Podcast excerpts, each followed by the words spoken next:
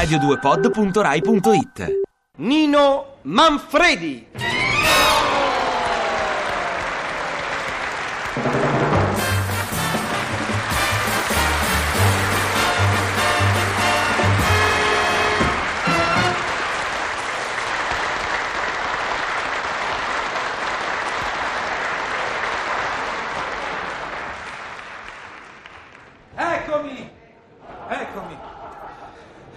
Scusate il fiatone, ma ho fatto una corsa.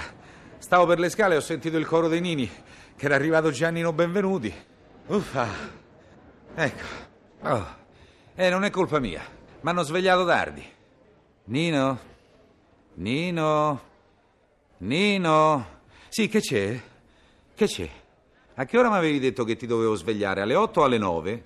Alle 7? Perché? Che ore sono?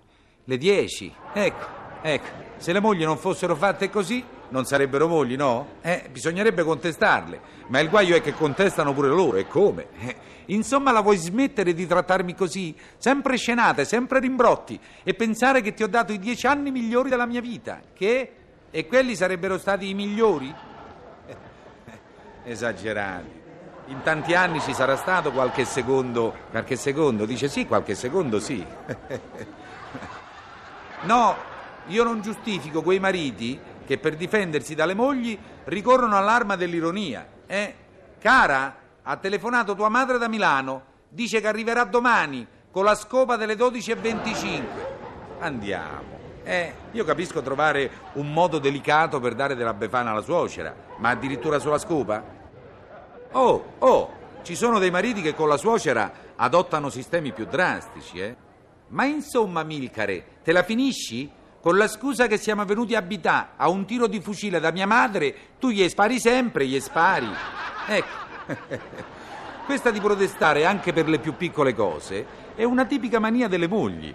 Sono difetti gravi, ma certi mariti non li rilevano. Anzi, il loro ottimismo li porta a considerarsi i padroni assoluti della situazione. Io mia moglie l'ho domata, caro mio, sai. Io sono un tipo che non si fa mica mettere i piedi addosso, eh. Pensa che ieri l'ho fatta mettere in ginocchio davanti a me. Ma no, ammappete come sei autoritario. L'hai fatta proprio mettere in ginocchio. E si capisce. Stava lì davanti a me, in ginocchio. E che cosa ti diceva? Implorava il tuo perdono? No, magari non implorava, però stava in ginocchio davanti a me. Ma che ti diceva allora? Mi diceva, esci subito da sotto il letto se hai il coraggio, brutto vigliacco. Fortunatamente ci sono certi mariti del sud che sanno ancora essere i capi del clan familiare.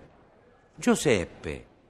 Mano Cozzo, come stai Giuseppe? Da quanto tempo non ci vedevamo? Che fai di bello? Che fai? Ti sei sistemato finalmente? Sistemato sono. Un buon lavoro redditizio trovai. E dimmi, dimmi che è, che fai? Eh, gestisco una lavanderia a mano. Una lavanderia a mano? Scusa, ma che cosa intendi per una lavanderia a mano? Mia moglie.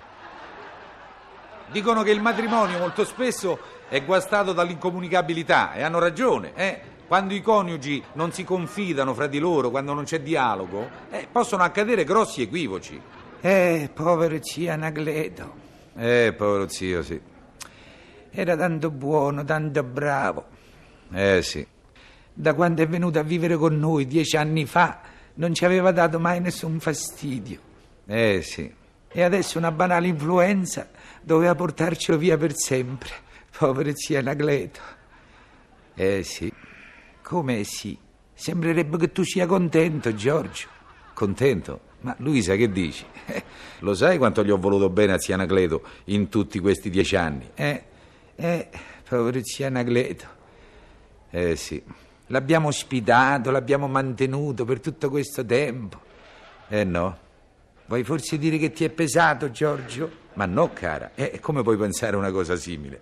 Eh, povero zio Anagleto. Eh sì, povero zio Anacleto.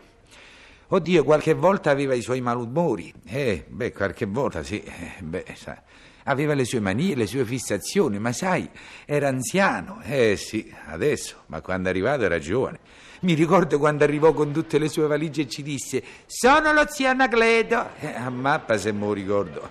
Eh, gli abbiamo fatto subito festa, ricordi? Eh sì, povero vecchietto. Beh, mica tanto vecchietto, si faceva certe strippate. Sì, per mangiare mangiava, anche troppo. Ma sai, io lo sopportavo per un certo senso di deferenza. Eh, giusto per la deferenza. Però certe volte era pure indisponente, eh. Quello che voleva, voleva, eh. Ah, te ne sei accorta? Eh, eh, era pure arrogante, voleva sempre soldi, soldi. Eh, se avessi tutti i soldi che ci ha sprecato zia Anacleto, eh, certe volte, scusa se te lo dico, eh, ma certe volte proprio non lo potevo soffrire. Ah, lo dici a me? Eh, figurate io. Eh, Scusa Giorgio, ma se non ti avessi amato tanto, credo proprio che non avrei sopportato, guarda, di vedermi tra i piedi per tutti questi dieci anni il tuo caro zio Anacleto. Mio zio? Ma Luisa, io ho sempre creduto che fosse tuo zio. Che?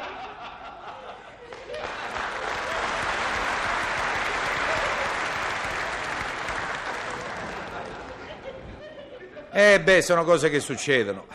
Chi non ha uno zio in casa, eh? Io per esempio ce n'ho uno da... da...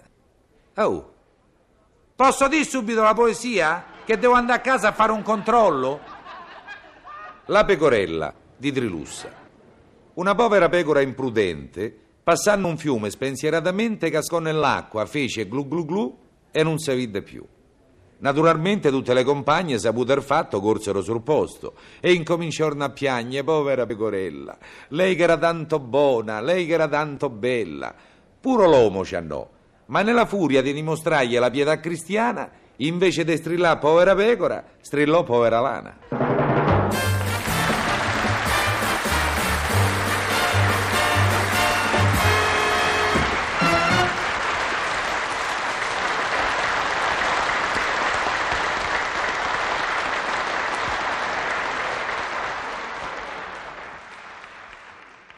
Ti piace Radio 2? Seguici su Twitter e Facebook.